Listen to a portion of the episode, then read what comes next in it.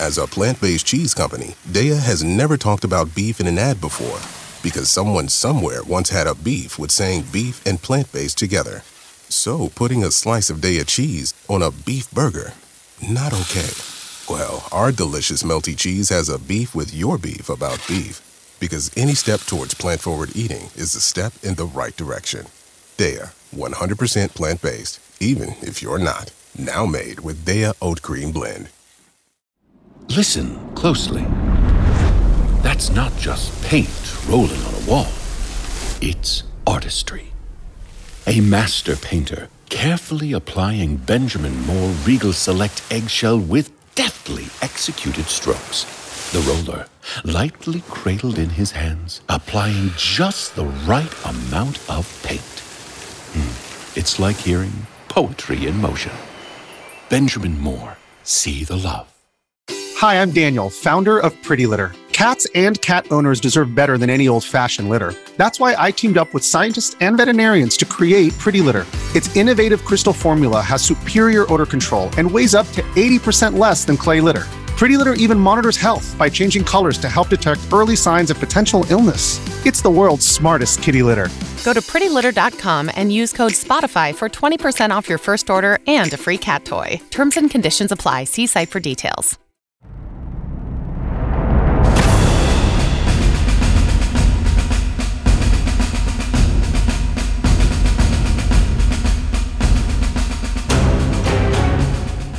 Hello and welcome to the latest episode of the Battleground podcast with me, Saul David, and Patrick Bishop.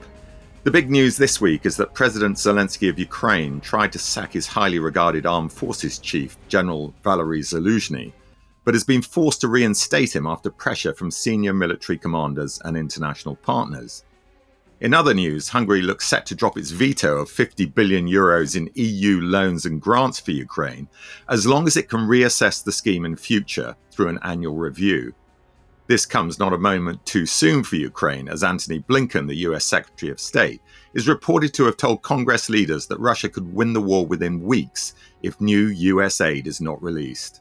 In the Middle East, meanwhile, a resolution to the conflict in Gaza seems as far away as ever with denials by Israeli Prime Minister Benjamin Netanyahu that Israel is prepared to withdraw its forces in Gaza and release thousands of Palestinian prisoners from its jails in return for a ceasefire and return of the remaining hostages taken by Hamas and other groups on the 7th of October.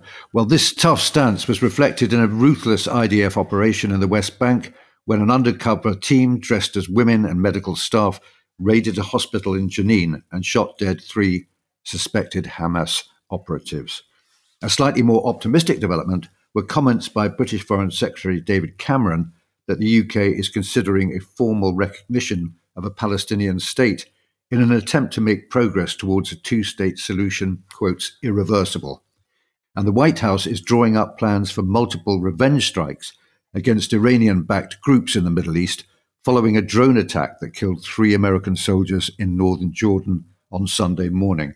We'll discuss the implications of all this and, after the break, hear from American journalist Joe Lindsley on the current mood in Ukraine. But first of all, tell me more about the bombshell news that General Zaluzhny is about to be sacked. What do we know? Well, we thought he was about to be sacked, but it, it seems that uh, there's been a bit of a turnaround. The first hints we got were reports on Monday in Ukrainian media that Zelensky had made a decision to remove Zaluzhny after months of speculation about the pair's strained relationship. At the time, Zelensky's spokesman denied the reports, but it appears that the president has been determined to remove his armed forces chief since the latter told the press, if we our listeners will remember this, that the war was at a stalemate. That was a few months ago. A claim that some of Zelensky's top aides said was akin to aiding the enemy. Now, this delay in attempting to remove Zelensky was apparently down to fear of a public backlash. We've mentioned, of course, before that the general enjoys an 88% approval rating compared to Zelensky's 62%.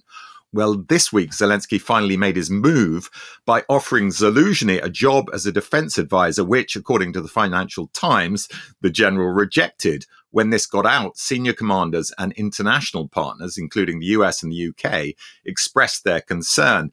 Now, apparently, Zelensky tried to offer the job, that is, the top job, to both Kirilo Budanov, the chief of Ukraine's military intelligence, and Colonel General Alexander Syrsky, the commander of Ukraine's land forces, both refused to accept it. And after that, Zelensky was forced to backtrack. It's dramatic stuff, isn't it, Patrick? Which I think can only benefit Russia. How do you see this? Oh, well, absolutely, Saul. They must be loving this in the Kremlin. But having said that, Zelensky, I think, really did stick his neck out, didn't he, with that interview with The Economist last autumn when he admitted the counteroffensive was stalemated and um, speculated that without a miracle weapon, the war couldn't really be won by Ukraine, given the disparity in human and other resources. So, as you say, he earned a, a very sharp rebuke from the president and those around him, but it clearly wasn't enough. But, you know, looking at it another way, the fact is that this is out in the open, I think kind of speaks quite well of Ukraine, doesn't it? It shows that it's on the way to becoming an open society, which on occasions like this has its weaknesses, but ultimately is a great strength. However, uh, the fact that both Budanov, who's got political ambitions of his own, I think, and Syrsky uh, turned down the job suggests there's a rift between the military and political leadership, which, let's face it, is concerning. Well, in better news for Ukraine, it seems that Viktor Orban of Hungary is about to drop his veto for the 50 million euro EU support package for Ukraine. Why would he do that? Well, in a word, blackmail. According to a report in the FT, EU officials are said to have drawn up proposals to cripple Hungary's economy if Viktor Orban refuses to drop his veto at a Brussels summit this week. The plan is to cut off funding to Hungary to trigger a run on its currency and spook investors. This has been more or less stated by Orban's political director, who has directly accused the EU of, quotes, blackmail. And the tactic seems to be working, however, because, as I said at the top, Orban has suggested he would drop his opposition to the EU support package if he's offered an emergency break to pause aid in the future. Now, this is all very complicated inside EU politics, but this is something that has cropped up in the past where money uh, from the centre is tied to sort of political conditions locally. So, this is actually, although it sounds rather Machiavellian, is not uh, uh, not an unusual scenario. So, uh, Orban's statement to a French magazine, Le Point, was Hungary is ready to participate in the solution of the 27, i.e., the other uh, the member states, if you guarantee that each year we will decide whether or not to send this money. So that's his proviso that he'll go along with it as long as there's a kind of review annually. Yeah, and whatever the proviso and whatever the reasons Orban made his decision, it is, of course, good news for Ukraine. Uh, and it's desperately needed at a time when $61 million of US aid is still being held up by Republicans in the US Congress. So worried has US Secretary of State Antony Blinken become at the holdup that he held a joint press conference on Monday with Jens Stoltenberg, the head of NATO, to stress the urgency of the situation. Without the aid, said Blinken, everything that Ukrainians achieved and that we help them achieve will be in jeopardy. And as I also mentioned at the top, the war could be lost in a matter of weeks. Very similar sentiment has been also expressed this week by ex CIA Director Bill Burns, who warned in an article for Foreign Affairs that cutting off US funding to Ukraine would be, and I quote, an own goal of historical proportions. These remarks come amid mounting Republican criticism over Washington's financial burden and doubts that Ukraine can win the war. Yet Burns believes that the aid, so far less than 5% of the US defense budget, is money well spent. He wrote, a relatively modest investment with significant geopolitical returns for the United States and notable returns for American industry. Well, let's flip to the Middle East now. Benjamin Netanyahu has scotched rumors of an impending truce by saying that he would never agree to Hamas demands for a complete withdrawal of Israeli troops from Gaza and the release of thousands of Palestinians from Israeli jails. Earlier, Hamas leader Ismail Haniyeh said that he was studying the proposed ceasefire deal, which had been hammered out in Paris last week, and that it would require a complete and permanent truce. Well, as if to confirm the government's hardline position, a secret Israeli undercover unit has carried out a targeted assassination of three suspected terrorists in a hospital in Jenin in the West Bank. The Israelis entered the hospital disguised as doctors and patients some of them, I believe, dressed as women, with one leaping out of a wheelchair before they opened fire with silenced weapons, killing the three men. The raid took just a matter of minutes before the unit escaped. The IDF said the three dead men had been hiding in hospitals, quotes, for a long time and were planning to carry out a terror attack. Well, Hamas said that the uh, the victims were their members and called the raid a cowardly assassination. It also said that Israel's crimes will not go unanswered and that such extrajudicial killings are, quotes, a continuation of the occupation's ongoing crimes against our people from Gaza to Jenin. Well, Hamas is certainly right about one thing, Saul, isn't it? That there's, there's a lot of uh, previous on this, a long history of this type of targeted killing by the IDF. Yeah, there is, and it goes all the way back to prior to the Entebbe raid. Um, this raid it was like something out of the popular Netflix drama Fauda, which I mentioned on the podcast before. Um, and any listeners who want to get a sense of how these undercover units operate, have a look at that drama because it stars someone who actually was in one of those units, uh, and advisors are, you know, it, it's very true to life targeted killings uh, is, as you say, Patrick, a, a, tactic that's long been used by the Israeli Secret Service and its special forces. I suppose the most famous incident of this was after the killing of Israeli athletes by the Palestinian terror group Black September at the Munich Olympics in 1972. And this is when the Israelis launched an operation called Wrath of God. I mean, you know, you can go into a lot of details about this. It, it was eventually turned into the very good Steven Spielberg film uh, Munich, but just to give you a sense of what actually happened, well, as a secret Israeli committee chaired by the Prime Minister Golda Meir and the Defense Minister Moshe Dayan authorized the assassination of everyone directly or indirectly involved with those killings in Munich. The Wrath of God hit squad, codenamed Bayonet, was made up of members of Mossad, Israel's foreign intelligence agency, and supported by special operations teams from the IDF. And this group spent years tracking down and killing those suspected of planning or participating in the Munich massacre. And actually, Patrick, on one of the previous podcasts, you mentioned Ehud Barak's involvement in all of this. He was then the leader of the IDF's elite Sayeret Matkal unit. That's the equivalent of our SAS. Uh, and they developed an audacious plan to strike at the PLO leadership in Beirut.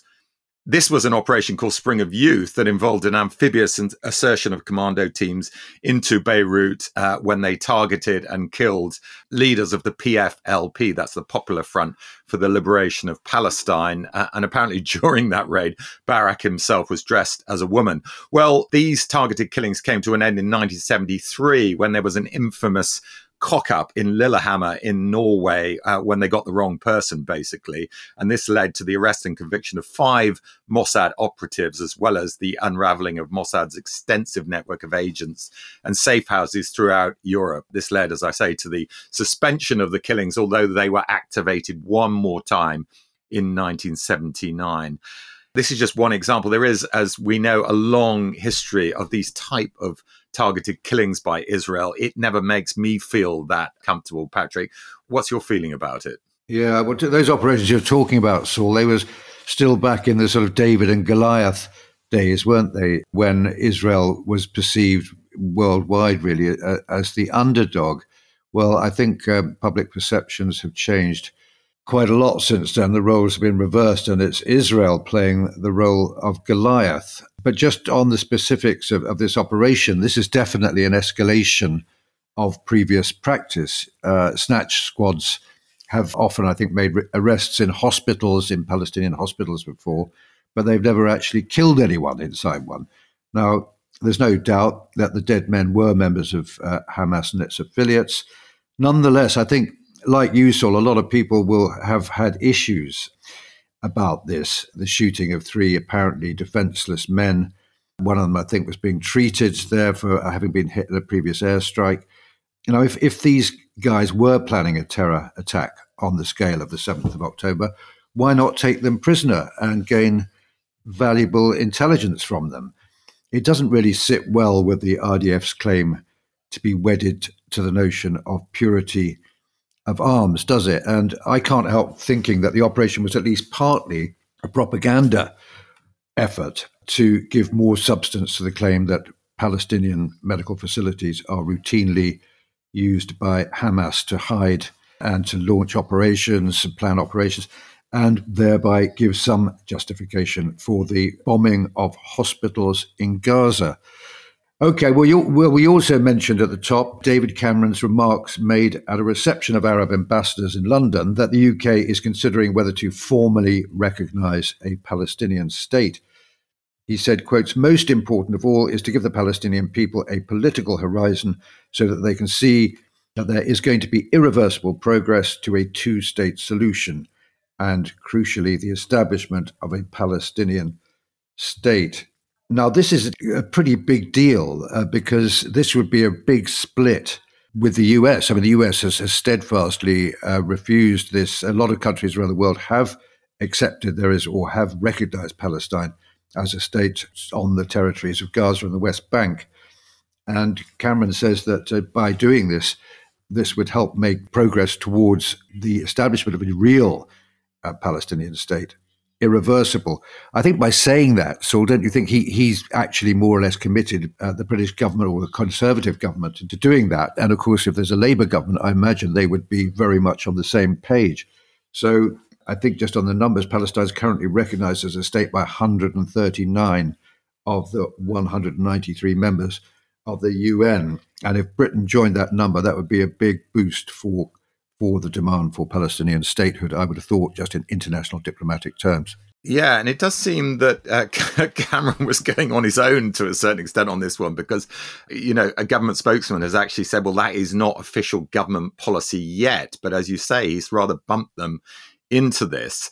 Okay, the final bit of uh, interesting news this week was uh, US President Joe Biden saying he'll respond to the killing of three American servicemen in North Jordan in a drone attack by Iranian backed militants on Sunday with multiple revenge strikes against those he holds responsible.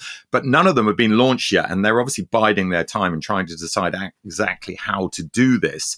Meanwhile, um, moving to the Red Sea, Britain has said it, it's going to send one of its two new aircraft carriers to assist the Americans in repelling drone and missile attacks on civilian shipping from Houthi rebels in Yemen that we mentioned last week. So it's definitely hotting up in the Middle East, Patrick, isn't it? Which might explain why General Sir Patrick Sanders, Britain's chief of the general staff, this week suggested that Britain might have to introduce conscription in the event of war. Um, my daughter, by the way, immediately contacted me and said, "Do you think this is about to happen?" I mean, she, she's slightly worried about her boyfriend rather than herself. So, was it a helpful comment or scaremongering? Do you think, Patrick, from Sanders? Well, it was it was interesting, but before we get on to that, Saul, I just uh, it is quite good news that one of these two enormously expensive uh, aircraft carriers, the Queen Elizabeth and the Prince of Wales, will actually see some action be put to use uh, in some form or another. I was at a um, at a gathering being addressed by a very senior former RAF officer the other night when he was, you'd probably say the RAF would say this about the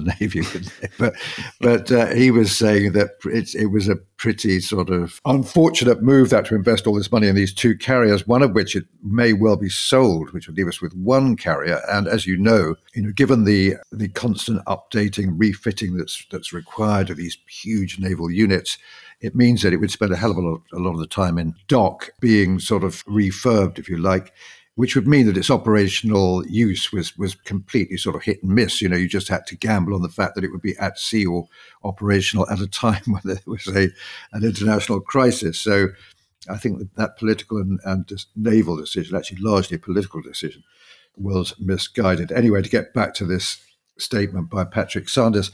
I think it was, as you say, a bit of tactical scaremongering to get people used to the idea that at some point in the future, you know, we may have to think much more seriously about our defense needs and requirements. Not in the future, we need to think about it now.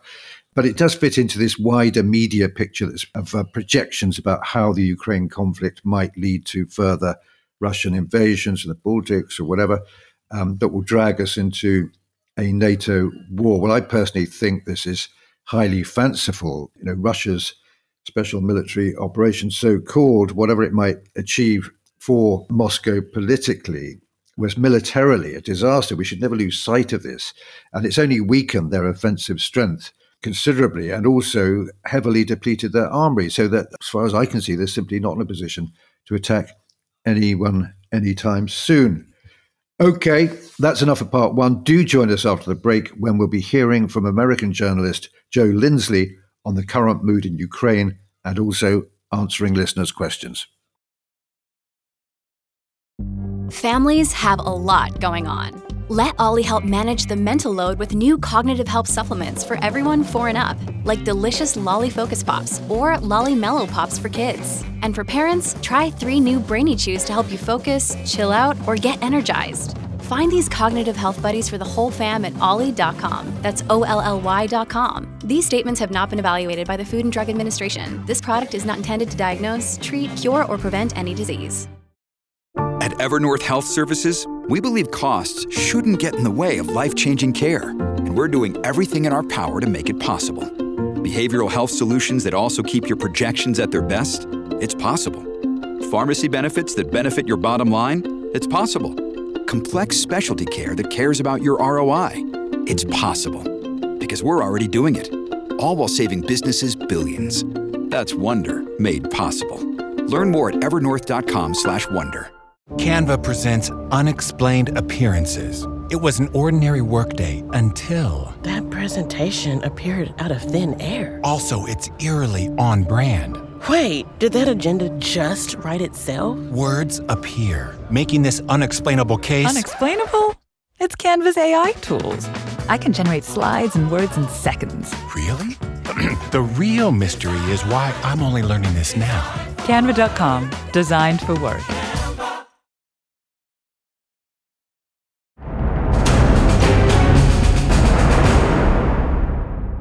Joe Patrick here, by the way. Good to hear from you again. Tell us something about uh, what's actually happening in, in Kharkiv. It has been subjected to a lot of bombardment in recent days, hasn't it? Indeed, uh, you know, I was here very often last year in 2023, and from really from from last spring. I mean, from the first anniversary of the full scale invasion, everyone thought something horrible was going to happen. February 24th, 2023, and when it didn't, uh, I was here at that time. The city sort of found a new life, and people began to come back. Uh, it's crazy to think about it because it is it is just about 30 miles uh, from the Russian border. And last summer and fall, uh, shops and restaurants are reopening. Uh, there is traffic again. Uh, people say that they're the first time in their lives they never complained about traffic. It would bring you know give people tears to to see it. And so the city was coming back to life and and rebuilding already. And then from uh, December 28th of last year, you know New Year's weekend, the Russians began to pound this city. Uh, it started with several days of very intense attacks, including one night, one afternoon and night with 23 missiles that hit the city, which is an absolute pounding. And so ever, I was in Lviv at the time, but I wanted to, you know, I, I wanted to be here and I knew everyone was suffering immensely. I had never heard fear in people's voices from Kharkiv before because they, they've, they've been through so much until New Year's weekend. And I think, you know, when I was in Lviv, it's easy to, the further away you are, I think, from the thick of it, and, and Lviv was attacked too over New Year's. It was a big Russian effort.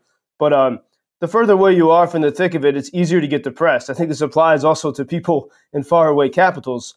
Uh, and so I kind of wanted just to, to get away for a while, go to a beach in Mexico, and somehow I found myself on a train coming the opposite direction uh, straight to, to, to Kharkiv. And being here, there's a clarity here. And I think, you know, everyone, those people who live here, uh, they do so very intentionally. They know, they know it's dangerous and, and they know that, um, I mean, really at any moment, you know, as, as everyone calls it, it's, it's literally uh, Russian roulette.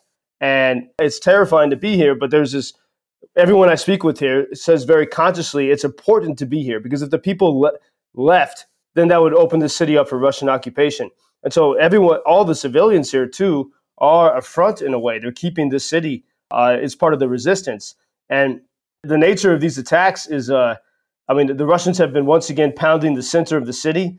Uh, they were targeting hotels, which certainly discourages foreigners coming. So that, that you know, Russians don't want people to see what they're doing. They don't want people coming to help and volunteer. I mean, it's it's a whole new level of danger knowing that uh, you know everyone is is a target here and uh, last Tuesday, there was uh, the Russians hit at four o'clock in the morning. We knew there was an incoming major attack. We had uh, for the whole country. Twelve uh, or so Russian bombers had taken off and were moving into launch position.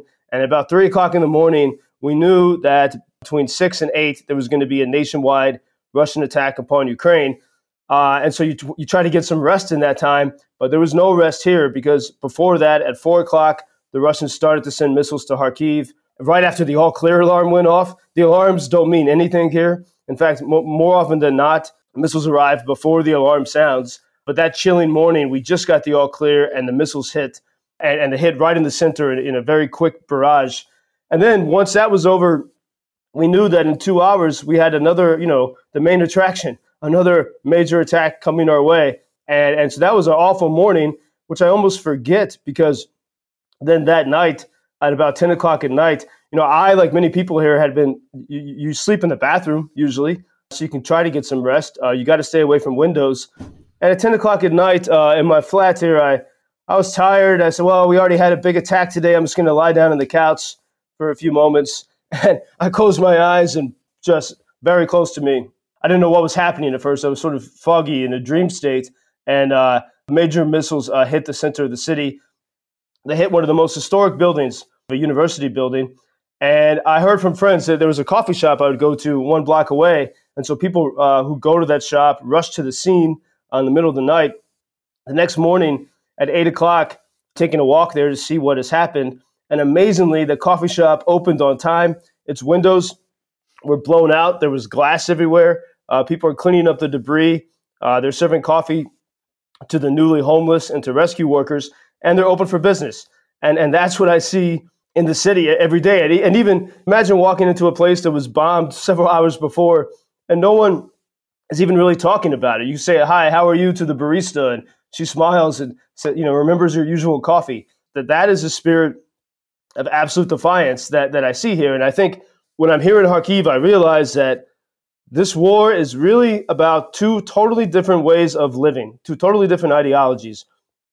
And here in Ukraine, this is a, I see it as a, a polar polar opposites. This is the pole of freedom, of sort of self sufficiency, and people that want to live and make something of their lives and of dignity, versus this pole of tyranny and victimhood. And, and that's what Russia is. And Russia can't have something like Kharkiv, and so they try to destroy it. And I think as we look at all of our uh, political debates, geopolitically and domestically around the world, I think every country around the world exists somewhere in the spectrum between what I, what I see here in Kharkiv and what we see from Russia. This is like the wild, in a sense, uncontrollable but cooperative freedom versus very dark, demonic uh, tyranny. And, uh, and so that's why I'm here. Uh, and I think here also, as I try to speak to people in Washington, I, I hope I have some more credibility by being willing to be here uh, just 30 miles where at any moment we can be attacked. Wow, that really brought it all home, didn't it, Saul? Uh, really got a very, very strong flavor of the dangers and the dramas of, of life in Kharkiv at the moment. And good for Joe for, as he's done all along, sticking his neck out, uh, really getting into the story and doing his damnedest to bring the reality of, of what's happening in Ukraine to his American audience and now to our audience. Well, you could hear the whole thing, the whole interview on Monday. We'll be putting out as a standalone interview, so do look out for that one. It'll be coming up on Monday. Interview with Joe Lindsley, great guy who's got some real insights, not only into Ukraine, but also to the American political scene.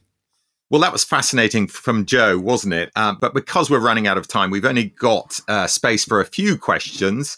And one of the first is for you, Patrick. It's from Eric Henriksen in Toronto, Canada. And he writes I love your content and generally find it very balanced. However, please note that Russia has presented no evidence days later showing proof that Ukrainian POWs were on the plane that went down. If there had been POWs on the plane, you can be sure Russia would be releasing videos showing bodies from the crash site. None has been released so far. I highly doubt things are as Russia said they are. Keep up your great work. Uh, yeah, well, this was uh, my bad, I feel.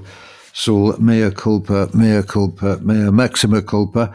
Uh, this basically, as always is the case when we're doing this pod, news comes in and you don't really have time to dig into it with it at the depth you would like to. So I must admit, when those first reports came through out of Russia that the Ilyushin had been shot down with 65 Ukrainian prisoners on board, I was not necessarily believing. But after I saw Zelensky go on television and say, uh, you know, don't jump to conclusions, his general demeanor Uh, and the fact they didn't immediately deny it made me think that it was more likely than not. So I'm afraid I gave it, instead of larding it with caveats as we usually do, I was a bit more inclined to think that it might have happened. Thank God uh, it turned out not to be the case. So a typical case of uh, Russian black ops um, playing mind games, not just with the Ukrainians, but with the world.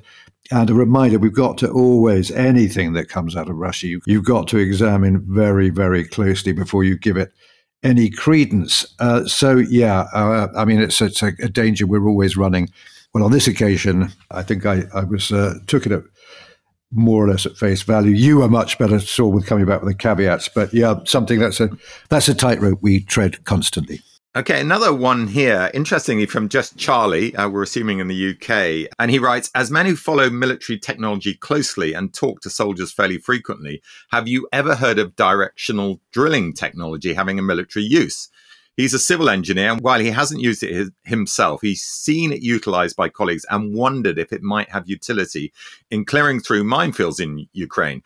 It might be, he writes, too noisy to surprise Russian positions directly, but as any surface attempt at mine clearance is apparently stymied by Russian fire, I would have thought that a shallow drill under a minefield that is then detonated to trigger the mines above might be the solution. I can't find any sign of this being considered and dismissed by militaries. Well, Charlie's gone on to give us some links to uh, explain what the technology is. And it's really fascinating. I mean, any engineers to this podcast will probably have already heard of it, but you're basically drilling relatively shallowly under the surface in a horizontal manner and so you could do that underneath the minefield and then, as Charlie suggests, um, explode from that uh, aperture that you've created and find your way through the minefield. I mean, it seems to make complete sense to me. I suppose the, the risk is how close you actually need to get to the start of the minefield when you actually begin the drilling and the risk that whatever you're using to do that could come directly under Russian fire. Because, I mean, let's remember artillery can go an awful long way these days. In fact, has been able to for a long time. We're talking 25, 30, 40 miles uh, even further if you're talking about glide bombs. So there is a danger that even the uh, original drilling apparatus could be identified, I suppose, Patrick, but you could do it at night. I mean, there are obviously ways around this. So, you know, it's an interesting thought, isn't it? And this is just another example, I think, of, you know, technology following uh, the circumstances of war and, and basically finding ways to solve a problem, which is what the Ukrainians, albeit in their, you know, difficult situation at the moment, are have proven to be tremendously good at. Fascinating stuff. Okay, well, that's all we've got time for. Do join us on Monday for that special with Joe Lindsley and again on Wednesday for Battleground 44. Goodbye.